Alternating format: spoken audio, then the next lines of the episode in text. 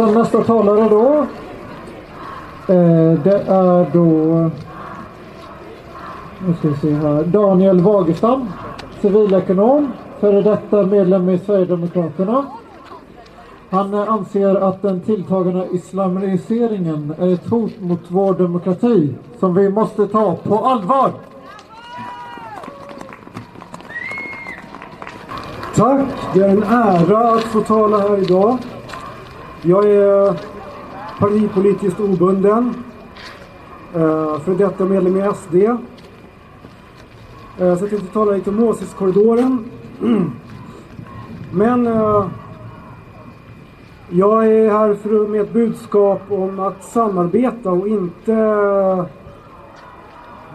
förtala andra grupperingar. Jag måste citera Ingrid Carlqvist och säga att vill ni höra högre? Tack för att ni kom, vänstern, och försvarar globalisterna och kapitalet. Eh, vi måste samarbeta inom den nationella rörelsen. Skjut inte åt sidan. Vi tycker inte alla samma sak, men eh, först måste vi rädda landet. Och sen kan vi diskutera om någon eh, brer hårdbrödet på eh, hålsidan eller flatsidan. Det kan vi ta sen. Nu ska vi rädda landet. Så jag är inte här för att kritisera SD. Mm. Ehm. Ja.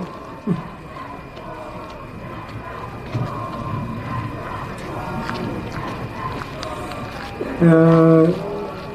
Jag upplevde ingen åsiktskorridor inom SD. Eh, jag upplevde en solidaritet och en medvetenhet om att man kan inte säga vad som helst. Eh, åsiktskorridoren kom utifrån. Det var, det var nolltolerans mot att råka säga någonting förhastat på Twitter eller Facebook.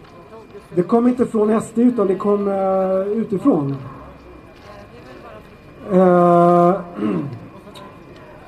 Det var så att jag gick med i SD för jag ville hjälpa till att veckla ut fallskärmen åt det här landet som är knuffat över stupet. Jag ville vara med och bestämma hur många parkeringsplatser ett dagis skulle ha i kommunen. Jag tänkte att jag kan bidra till det här landet. Ge min tid och energi åt små saker och hjälpa till, dra mitt strå till stacken. Och allting gick bra. Jag satt i styrelsen för något kommunalt bolag. Jag gick på ett styrelsemöte för det här kommunala bolaget med 5000 anställda. Styrelsemötet började med 30 minuters redovisning för hur väl man följde genus och hbtq-certifiering. Och då kände jag, vad är det här? Eh, sen kom en smäll. Sen kom åsiktskorridoren och träffade mig. Eh, det kom ett brev i brevlådan där det sa du är åtalad för, uh, du är anmäld för hets mot folkgrupp. Uh, jag svarade inte i telefon, jag gick inte på någon uh, kallelse. Det är min demokratiska rättighet att göra det. Uh, tills jag, de ringde och ringde, skickade brev och brev, polisen då. Då kom jag på att min tvååriga son ska inte öppna dörren när det kommer en polis för att arrestera pappa. Så att, eh, jag gick till ett eh, förhör. Och då visade det sig att eh, två år tidigare hade jag råkat säga att alla muslimer är terrorister på Facebook. Och det vet inte jag om de är eller inte. Men det är väl ganska oväsentligt om de är det eller inte. Jag kommer att tänka på yttrandefrihet. Har inte jag rätt att säga det? Nej, det hade jag tydligen inte. De är, det är när man... Eh, man känner inte snara runt halsen förrän man börjar streta emot. Då känner man att man har en snara runt halsen. Svenska folket har inte börjat streta emot, så de känner inte att de har en snara runt halsen. Men det har man. Man är övervakad. Man har en snara runt halsen.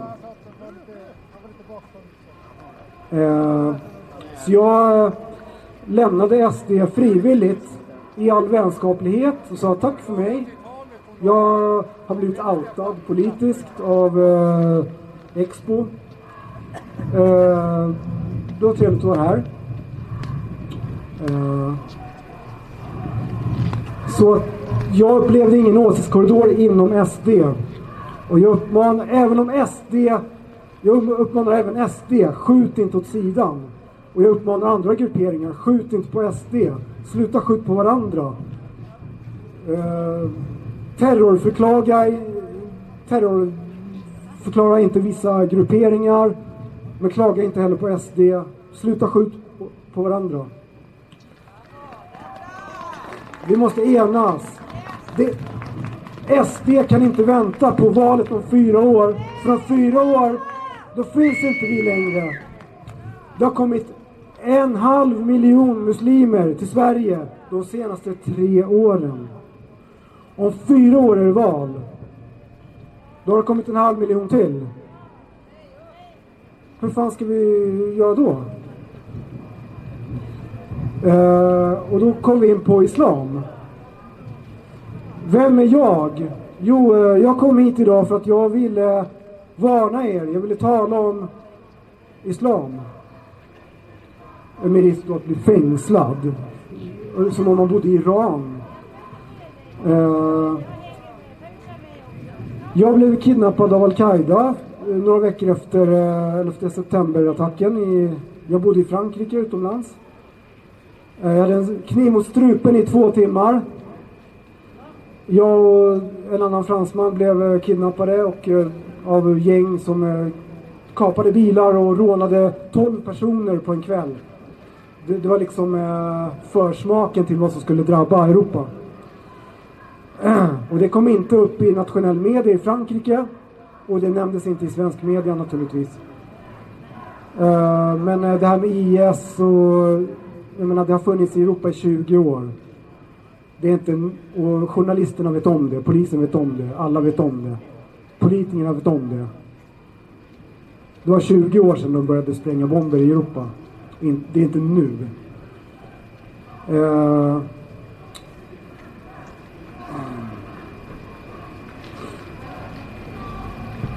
mm.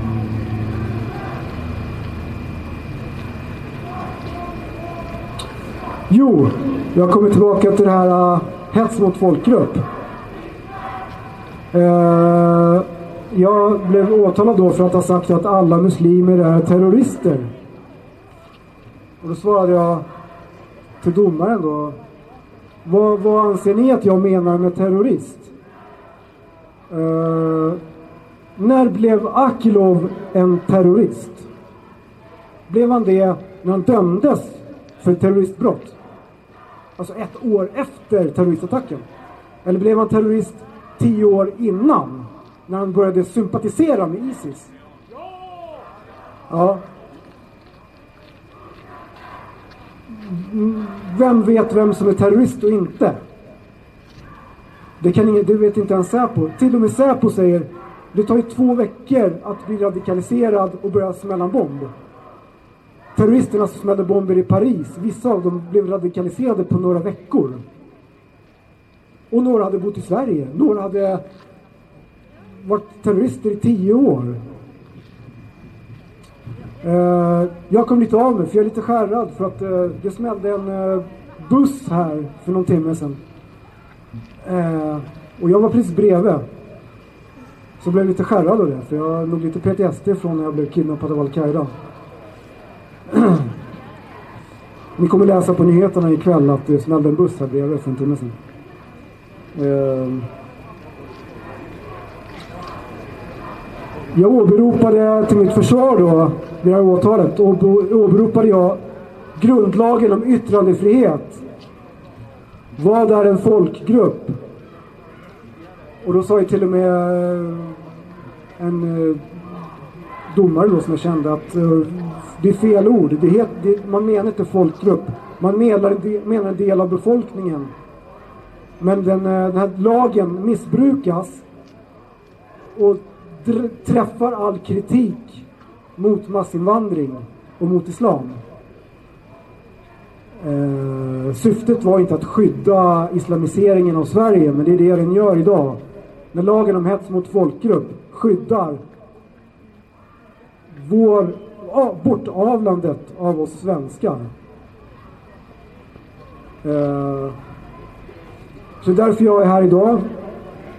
För jag tycker att alla svenskar borde gå man ur huset och fan försvara vårt land. Vi borde... Varför gör inte alla det? Varför står det hundra personer här som försvarar vårt land och ni har inte kommit hit av en slump idag. Jag känner igen många av er. Ni har kämpat i åratal. Ni har kämpat i åratal. Det är så här. Nu kommer jag på avslutningen av talet, den tredjedelen. Varför står vi här idag? Alla har en berättelse. Jag har min berättelse. Jag har öppnat mitt hjärta. Jag står här och har min berättelse om islam. Därför står jag här idag. Du har din berättelse. Du har din berättelse. Du har din berättelse. Alla här har sin berättelse.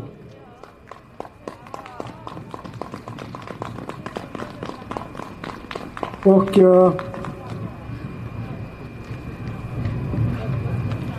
det är så här att eh, Sverige är i en kollektiv neuros.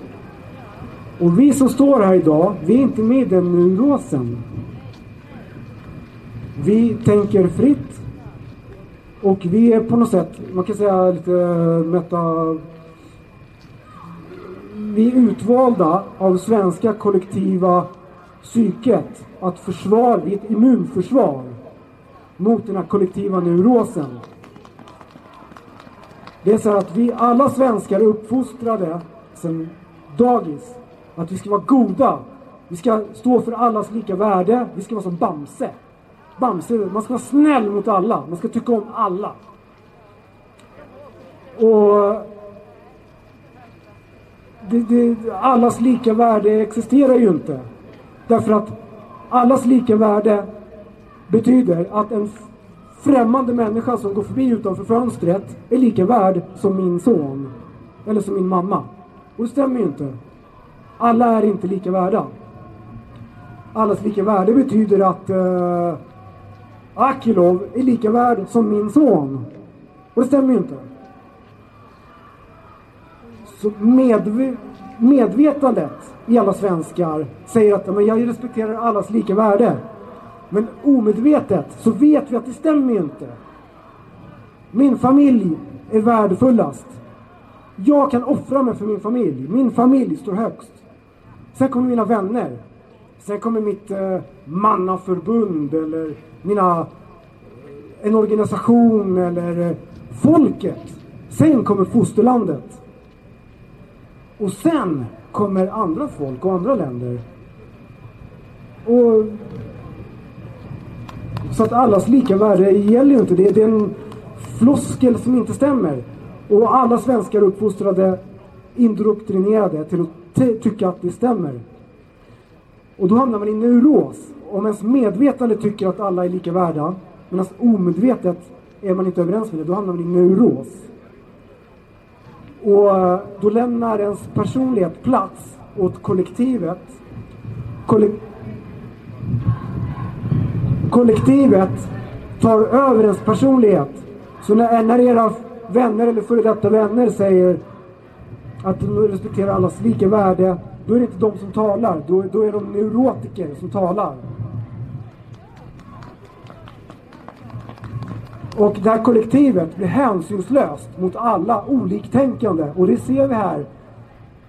Där politiker, journalister, en del poliser, men jag skulle säga att många poliser, jag, jag, jag, jag har ingen åsikt om poliser. Men de kommer och knackar på en dörr, de skickar brev i brevlådan, de är hänsynslösa för att man tycker annorlunda. Här står det några ungar och är hänsynslösa mot oss för att vi tycker annorlunda. Det är för att de är neuros också. De går fortfarande på dagis eller förskola och de är i den här neurosen. De är helt inmatade med neuros. Men omedvetet vet ni att alla inte är lika värda. Eh, så sättet vi kan få folk att vakna upp ur den här neurosen. då säg att ni är i neuros. Låt acceptera att alla inte är lika värda. Acceptera att familjen är er familj är värdefullast. Mamma, pappa, barnen. Sen kommer era vänner. Acceptera att de är värdefullast.